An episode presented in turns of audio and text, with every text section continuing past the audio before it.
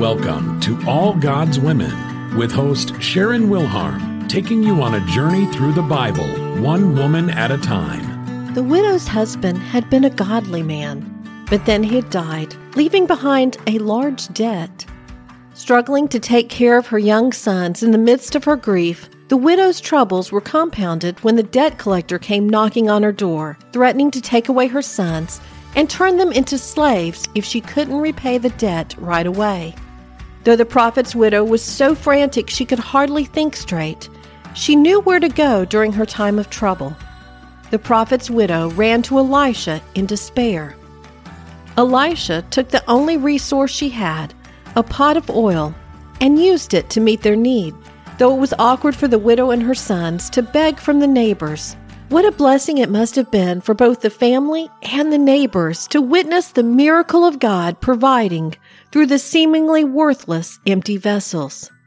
The prophet's widow had certainly heard her husband talk about God, but it wasn't until she was in a desperate position that she experienced firsthand the amazing power of God. If you're feeling worn out and weary today, overwhelmed by the circumstances surrounding you, Know that God places us in these situations in order to draw us nearer to Him and to reveal Himself in a more personal way. Joshua 1 9 assures us Have I not commanded you? Be strong and courageous. Do not be afraid. Do not be discouraged, for the Lord your God will be with you wherever you go.